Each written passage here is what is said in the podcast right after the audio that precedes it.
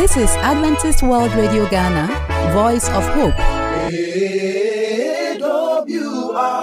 Ghana, Voice of Hope. It's time for the segment, The Heart of the Church.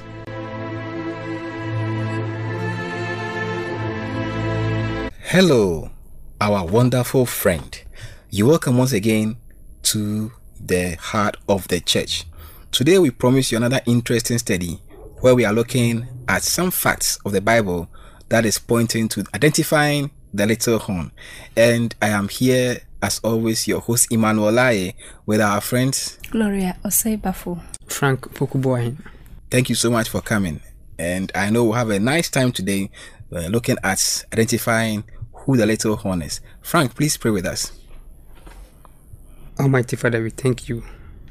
In this period of study, we invite you to take your seat within us and teach us, for we are ready to listen to you. Thank you very much for being with us. Amen. Amen. So, the little horn. You know, this is a an, an object, or let me say, a prophetic um, representation that was given in the Bible. That is Daniel's time, and we've agreed. We've all seen that Protestants from the beginning of the century have all identified the the little horn as the Roman Church. And when I say the Protestants, you know, people like John Wycliffe, uh, Martin Luther, we have John Huss, and even those who brought about our churches. That's why we have other churches like the Methodist Church and we have the Presbyterian and things like that. All these have come to a, conclusion that the Roman Church is the little horn. Uh, can you give us some more insight into that, please, Frank? Roman Church being identified as the little horn. In fact, we need to understand what the little horn is in the first place. Then we are able to associate very well with what it is when we are looking at these historical figures. All right, thank you very much. And with that, I will think I'll ask uh, Gloria to give us the characteristics of the little horn. please. The little horn. In fact, because of time, we would have had to read the two accounts Daniel 7, chapter 7, especially from verse 8 downwards, and then the account of another vision, Daniel in presented in Daniel 8.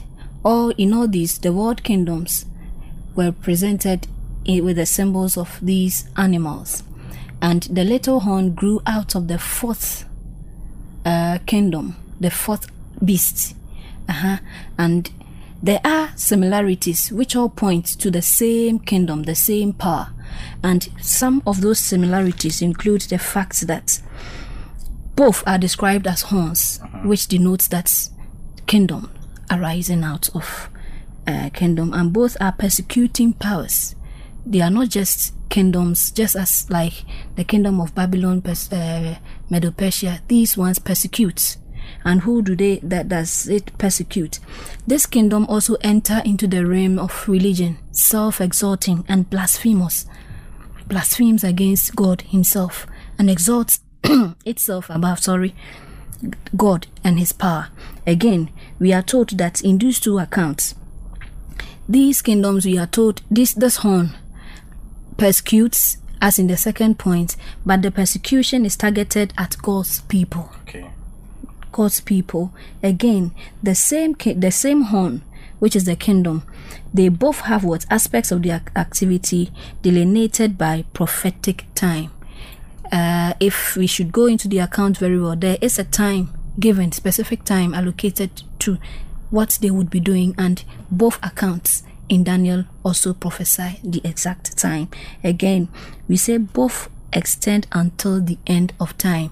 That even though there is a point that there is it is wounded, it seems that the, its power has uh, been reduced, but this power we are told that it will still extend its rule as subtly or directly through whichever means both ways it extends its kingdom through time to the end and then lastly both powers in the, the two accounts they that horn's power was not destroyed by any other earthly kingdom, but its destruction came through supernatural means.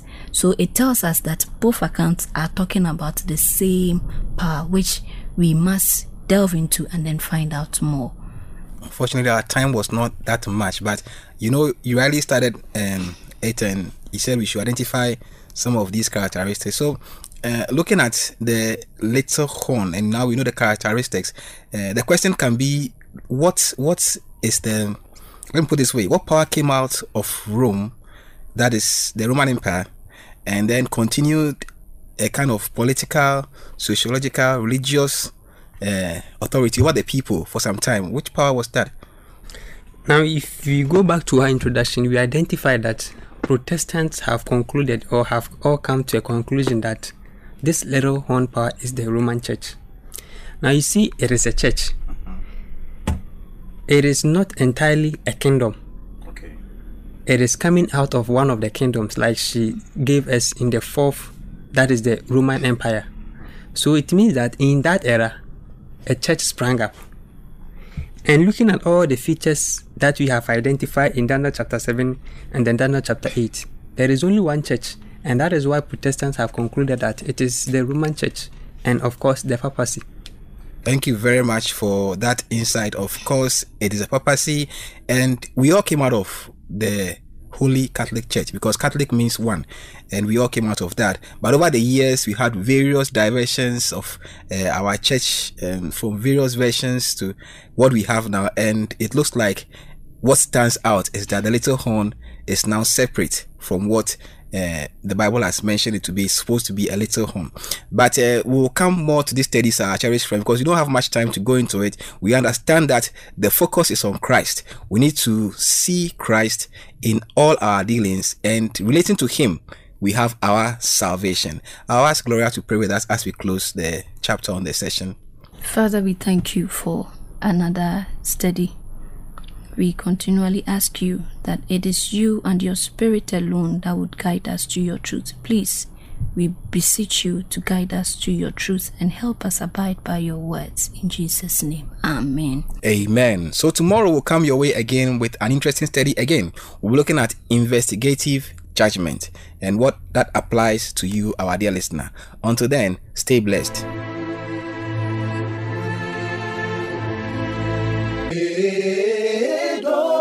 AWR Ghana,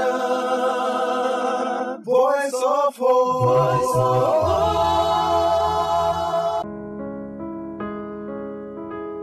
You're welcome again to the program Pillow Talk. We love the way you follow us. We are so much grateful for your time. And as I told you the last time, we didn't finish with the topic premarital sex. So today we're going to continue from where we reached. And once again, I have my panel members here with me. I have Miss Opon Efriye Jemima, who is here with us. Madam, you are welcome. Thank you. I also have Madam Adjoan Saint Duboatin. Then I also have Madam Patience Amatando, who happens to be Pastor's wife. So, listener out there, stay with us as we go into our discussion. Panel members, you are welcome once again. The last time, if you remember, we got to the effects of premarital sex. And uh, we started with the physiological, I remember, and the psychological. We couldn't finish because of time. I want us to take it from there and continue. Do we still have any other effect apart from these two that we spoke about? We also have spiritual effects. Okay, Madam Ajua. Uh-huh. Okay, so when you read Exodus chapter 20, verse 14, the Bible says that do not commit adultery. And so if you sleep with somebody who is not your wife or, your husband, you have sinned against the law because sin is a transgression of the law. So spiritually, it is a sin. Okay, and then we also have um, First Corinthians chapter 6, verse 16. That says when you um, join yourself to a harlot, you become one with that person and you separate yourself from God. And so when you sleep with somebody who is not your wife, your wife. yes, you have separated yourself from God. It means any bad thing can befall you because you are outside the protection of God. Thank you very much for that. So, um, listener out there, we have talked about the physiological, the psychological, and the spiritual. Panel members, I would like us to go into in fact, we have known what premarital sex is. You have helped us to understand the misconceptions about it. We have talked about the effects that one can, you know, get when the person involves himself or herself in this. I want us to go into the measures we can put in place to prevent it. Of course, we may have teenagers out there who have involved themselves, but still there is hope. And therefore, I want to see what are the measures that we can put in place to prevent it. We, we, I want you to take it from the parental, you know, view. I want you to take it from the teacher's side and the society as a whole. So, Miss Upon, if you can take one of them, what are the measures to prevent it? Uh, for the measures, uh, in talking about parental role as to how parents can, the things parents can do to avoid this, I think the first most important role is to really get to know your child very, well. Okay. Um, if it's a Christian family, of course, we advocate that you pray with your children and have worship with them. But you- yes, but you really also have to get to know them well. Sometimes parents think that the fact that we've have we've had worship or mm-hmm. devotions with you, then Everything that's is it. okay. Everything is fine, but it's not. If you are the mother, really get to know your daughter, get to know your son, talk to them, ask them, because naturally, when children, when ado- when you reach the adolescent stage, you tend to have this feeling towards the opposite sex. It naturally comes. So you have to really talk to them to get to know if somebody's in, yes, in if somebody's in their life, if the person is in their life, what are they doing, and really let them know that you know sex exists, and they will they will have feelings to do it. It's not wrong to have the feelings, but you don't have to act on that feeling, so that they know that if they are feeling certain way, I can come to mommy, I can come to daddy, and tell they- him or her yes. because they have confidence in their parents. Madam, Abdi, I want you to take it from there. Okay, so on the part of teachers, Okay. um, we have to intensify sex education in our schools. Okay. Um, most parents are not very comfortable, you know, teaching their children about sex, and so teachers should take it up take and then up. help in that regard. Madam, you want to add something, the add prevention? the- no, the parental. Okay, okay, go role. ahead. Uh, Madam Jemima was saying that you have to. Know, Know your well children. your children, yeah.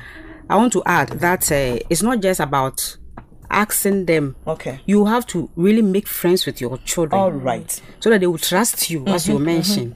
So that anything that they will have on their mind, they can They discuss free freely to come to you with to you. discuss.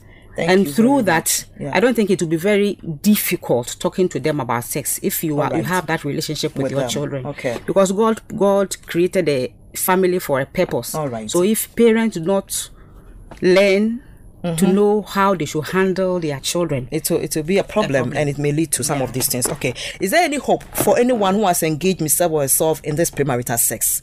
Oh yes, of course. There's always hope. Yes. We thank God for Jesus Christ who came to die for us.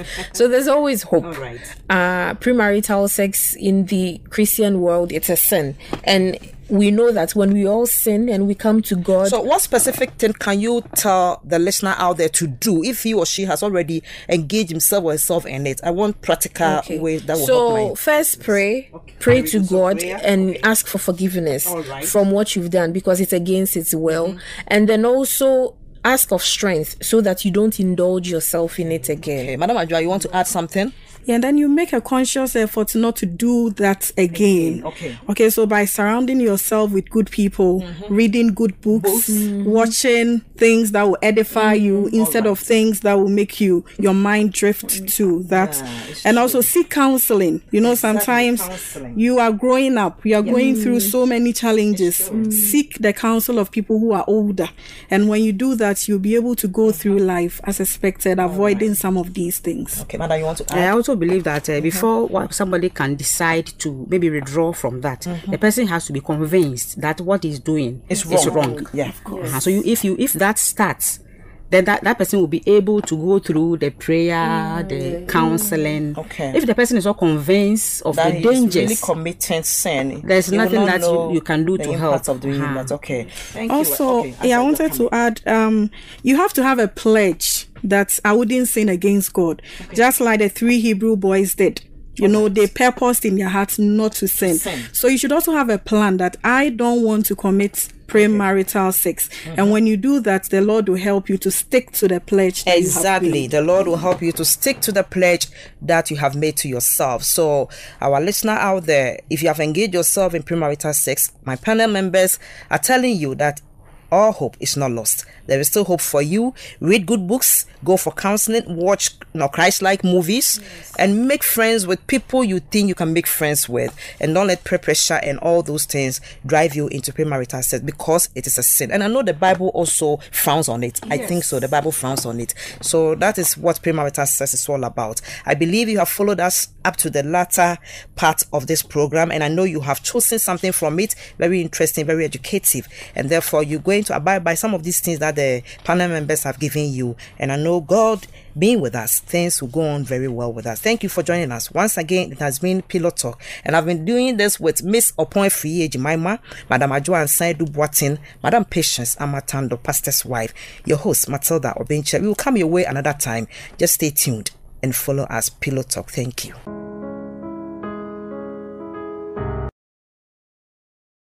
Come thou fount of every blessing, to my heart to sing thy praise.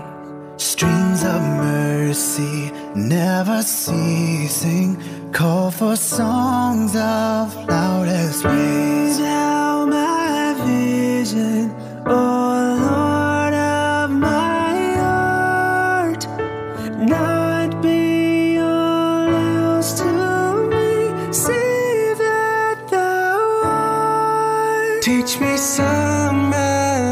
sonnet, sung by flaming tongues above. Waking or sleeping, thy presence, my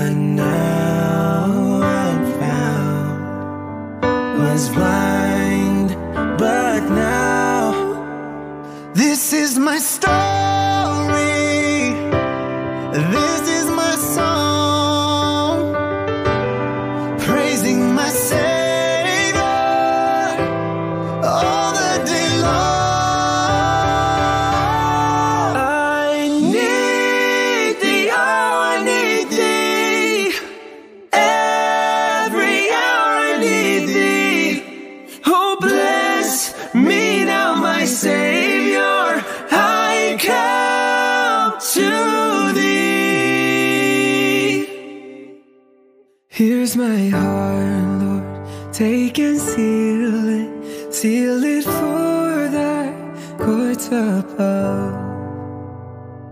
Dear friend, we would like to receive your feedback, so call us on the number plus 233 50 15 849 plus 233 50 15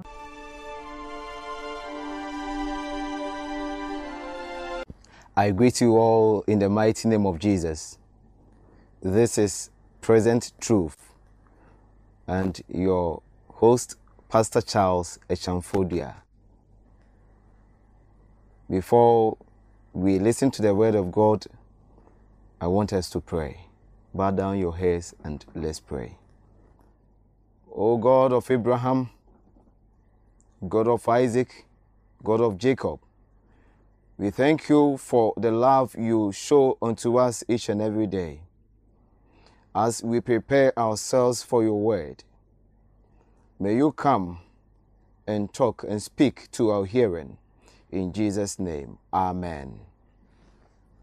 The topic for my short sermon is titled, This Must You Know, or You Must Know This. Let's read a Bible quotation in Acts chapter 22, verse 14. Then he said, The God of our fathers has chosen you that you should know his will and see the just one and hear the voice of his mouth. Amen. Friend, this is the voice of the Lord, of our fathers, of your fathers. He says that you should listen to the voice of the Lord. This is what the Lord has for you. In your life, you should listen to Him. Many a times Jesus calls us, many a times the Lord calls us to come to Him, but we refuse. We tell Him we don't need you. We don't want you in our way. This is sad. But the Lord is still talking to us that we should come to Him. He has given us five main points that we want us to listen, to look into as we listen to Him. The first one is that if you are a sinner, you are unfit to see God and to meet God. Friend, whatever sin that you engage yourself in, you can never see God. Because in Romans chapter 3, verse 23, it says that all have sinned and we have short of the glory of God. So whenever you sin, it means that the glory of God is away from you. Hebrews chapter 10, verse 31 says that it is fearful things to fall into the hand of the living God. So whenever you sin against God, friend, you have no way to go to Him. The second one is that God has provided salvation, even though we have sinned against Him, but He has given us Jesus Christ. Hallelujah. Jesus Christ is our salvation. Whenever you allow yourself, whenever you call Him to come your way, victory will be yours. In John chapter 3, verse 16, it says that God Himself gave us His Son, and whenever we believe in Him, we shall not perish, but we have everlasting life. Oh, what a joy! The third one is that God offers you salvation now. Today is the day of your salvation. Friend, yes, you have aborted for about five times, but today is the day of your salvation. You have even killed. You've killed your friend. We don't know anything about it. People don't know anything about that. But the Lord says that you should come to me. He will forgive you, no matter what you have done. Second Corinthians chapter 6, verse 12. Behold, now is the acceptable time. Behold, now is the day of salvation. Now is the day of your salvation. When you come to Him, He will receive you. The fourth one is life is uncertain. Life is uncertain. I could die today. As I'm speaking to you, I could die. You could also die. We have heard of coronavirus, COVID 19. It is frightening us. Whenever you see even your children, you are not able to go to them. Life is uncertain. You could be hit by a car, anything. You could be in your house and you will die. Life is uncertain. My friend, prepare yourself to meet the Lord. Life is uncertain. Just a step, you could die. As Samuel, 1 Samuel chapter 20, verse 3 says. And the last one is that prepare yourself because there is going to be judgment. Prepare yourself. If you don't prepare yourself for the judgment, you will not inherit the kingdom. You will be killed. Friend, prepare yourself well. The Lord needs you. He wants you in His way. He says you should all come unto Him. He will forgive us all our sins, no matter what we have done. The judgment, He will say, Oh, Father, forgive them. Father, forgive him. Charles, he sinned. Yes, he killed, but I'm forgiving him because he accepted me. Friend, why don't you allow yourself for Jesus to come your way? I wish he comes my way today. Why don't you also seek him and ask him to come your way? And he will send you back to your home, in a peaceful home. In Romans chapter 6, verse 8, the dead, even the dead, will join us to go to heaven. So even when you die, you will go to heaven. May the Lord be with you as you prepare yourself. Take these five things seriously, and your life will never be the same. Shalom. Let's pray. Father in heaven, we thank you for your word. Continue to speak to our minds and our consciences. In Jesus' name, Amen. We would like to hear from you, so call us on the number plus 233 50 15 61 849 plus 233 50 15 61 849. You can also email us at the address Adventist World Radio GH at gmail.com. Adventist World Radio GH at gmail.com. You can also write a letter to us using the postal address Adventist World Radio Ghana, Northern Ghana Union Mission of Adventists, P.O. Box KS 17564, Adum, Kumasi, Ghana, West Africa. For AWR Ghana, I am Belle. May God bless you. AWR Ghana, voice of hope. Voice of